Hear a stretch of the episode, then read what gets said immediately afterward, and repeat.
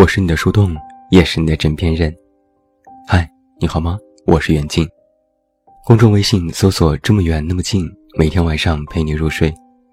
新书故事集《我该如何说再见》全国上市，也期待你的支持。最近又有一个创业者自杀了，想必你已经看过了新闻。毛侃侃，曾经被称之为是天才的创业少年。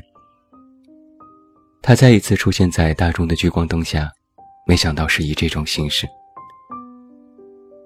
他朋友圈停留在一月二十三号，最后一条的更新是：“我爱你不后悔，也尊重故事结尾。”这些天我一直没有发声，其实是在一直关注网络上人们的各种评价和媒体的报道。说实话，我有一些失望。网络上有这样一句话，我深有同感：既要抵得过伤害的绞杀，也要忍得住媒体的捧杀。我身边也有一些年轻人看到新闻后一脸疑惑：“毛侃侃是谁？”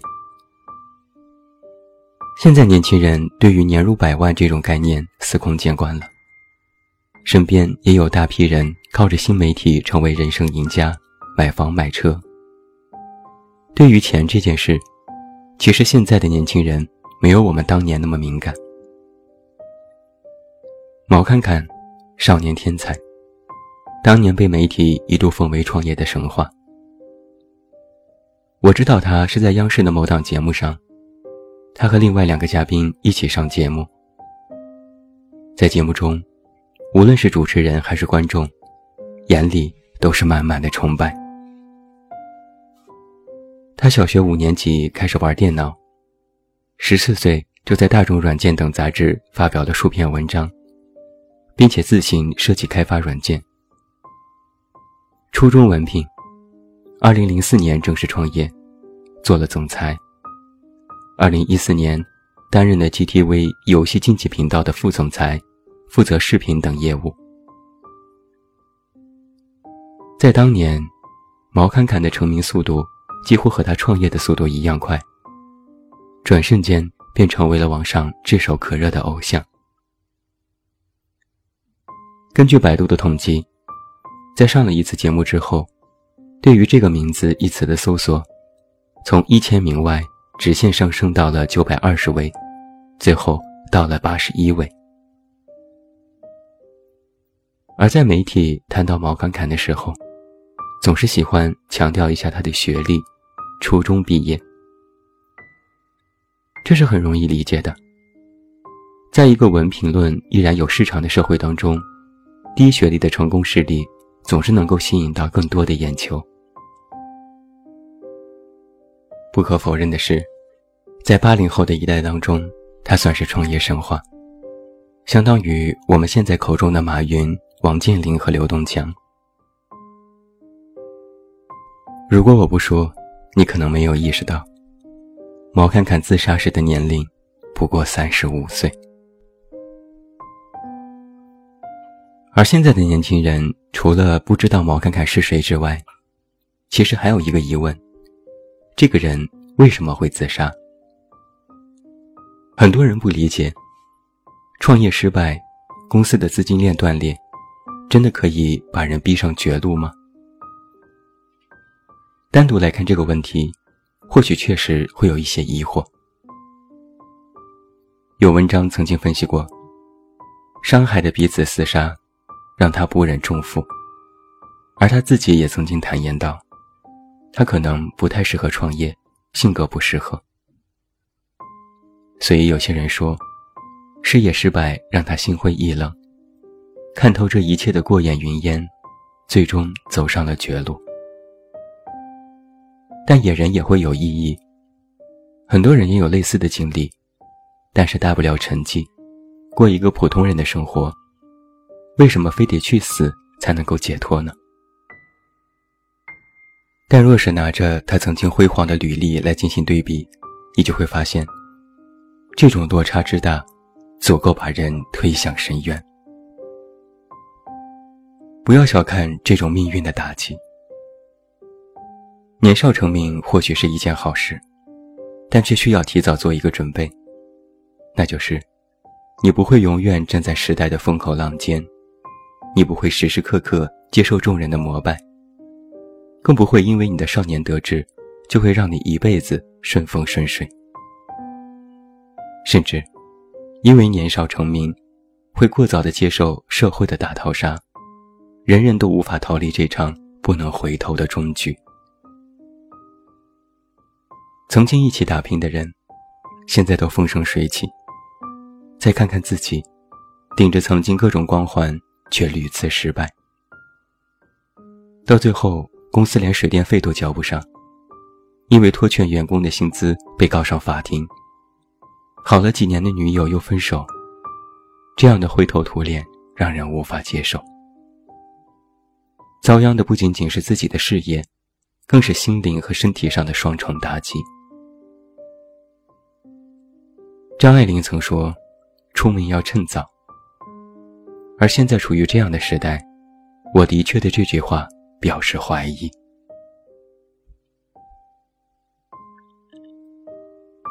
很多人曾经问过我，要不要创业，要不要辞职去做事。我都反问过一个这样的问题：你为什么要创业？回答中有百分之八十都是现在工作不开心。现在老板是傻逼，现在同事太奇葩，自己不想干了。他们期待创业能够给他们带来新的机遇，带来钱，带来扎扎实实的获得感。那我又会再问一个问题：既然你连自己的本职工作都干不了，又拿什么去创业？又为什么相信自己做的老板就不是傻逼，就不会焦虑，就能马上改变自己的命运呢？甚至，我在问出你创业做什么的时候，许多人都支支吾吾，甚至哑口无言。他们只想着辞职自己干，但没想过自己能干什么。而我也问过真的打算创业并且有好项目的人这样两个问题：第一，你能不能接受反反复复的失败？你的抗压能力如何？第二，你能否自己去创造成功，去创造对的事情？这两个问题其实很核心。创业就意味着你必然会经历一些失败。我没有见过一顺百顺的创业者，更没有见过躺在家里就能赚钱的人。你要养活公司，你要养活员工。你甚至要比之前工作时投入百倍的精力和心血，而最终获得的，不过是正常维持了公司的运转。之前你是一个员工，你只要做好自己的工作，其他不用你负责。现在你是老板，你不仅要做好工作，还有十几号人等着你张嘴吃饭。公司上到决策，下到水电费。都需要你掏钱，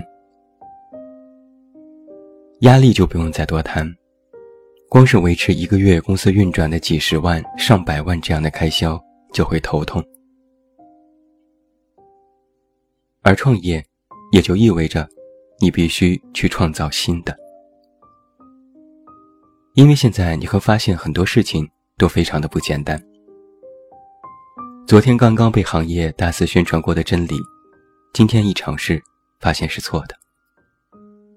昨天刚刚看到别人成功时的经验和模式，今天一尝试，发现自己根本行不通。所有的创业者，都是在不断的摸索和不断啪啪打脸的过程当中艰难的前行。因为所谓创业，就是没有一条标准答案。看似条条大路都宽敞。但是走上去才发现，早就被人踩得不像样，拥堵的堪比北京的晚高峰。而以前你是员工，你会做错事，会有同事帮你纠正，会有老板批评你做的不对，所以你才能及时改正。那现在你是老板，你说的别人都要去听去做，你的一个决定。就是公司的最终决策，大家听你的指挥去行动。如果你在曾经的工作当中一错再错，变成老板之后，这种情况反倒会愈演愈烈，因为没有人在指责你这样做是错的，最终拖垮了公司。前几天我在微博就看到这样一句话：“全民创业不是好事，因为那意味着全民失业。”我深以为然。一旦你创业了，就意味着你失业了。创业等同于失业，这个等式里意味着什么？就意味着你的压力和责任会陡然增加，意味着你的薪资会不稳定，甚至意味着你都不知道明天可以去做什么。有篇文章里提到过，成功是你要做对一百个决定，你的所有步调都是一致的。上下一条心，齐头并进，厚积薄发。但失败，却需要你作为老板一个错误的决定就可以。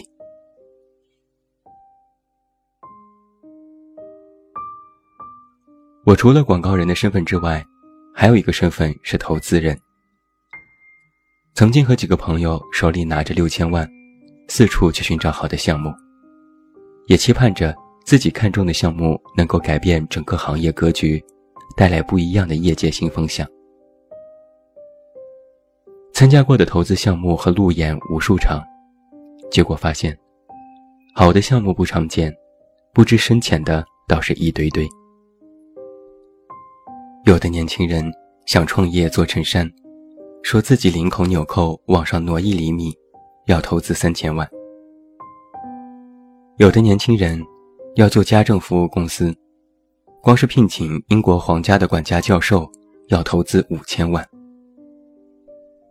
有的年轻人说自己新开发的一款软件，其实也是国外软件的山寨品，要投资一个亿。而当问起他们之前的工作经验和对行业现状的认知和理解时，却都是含含糊糊、支支吾吾，到最后一瞪眼。我是来找投资的，不是来找工作的，这是两码事。但实际上，在我看来，这是一码事。创业不是工作吗？创业是一份最难的工作，因为你不仅要对自己负责，还要对你的员工负责，对你的项目负责。拿着投资人的钱去空手套白狼，最后赚钱了，大家皆大欢喜。失败了，则是投资人吃亏。这样的买卖，自然人人都愿意，但却不是每个人都做得来。我见多了年轻人拿着项目，去大谈情怀，大谈创意，大谈自己的产品多么的人性化。我只问一个问题：你这项目怎么盈利？怎么赚钱？怎么让投资人获利？怎么养活公司？他们明显都会愣一下，很显然没有考虑过这个问题。诚然，产品是要服务大众，你的产品属性要有独特性，有情怀，有质量，有什么都好。但是归根结底，要赚钱。不谈钱，光谈项目，光谈其他，在我看来，不专业，不全面。光想着拿着创意和自己年轻所以傲慢的态度，就能够换来自己的创业成功，那谁来给公司保障，给投资人保障，给信任你的客户保障呢？用情怀吗？那你用所谓的情怀，能不能吃饱饭呢？说的残酷一点，在商业这个战场，没有人情，没有情怀，只有钱。这话听着太残忍，但却非常真。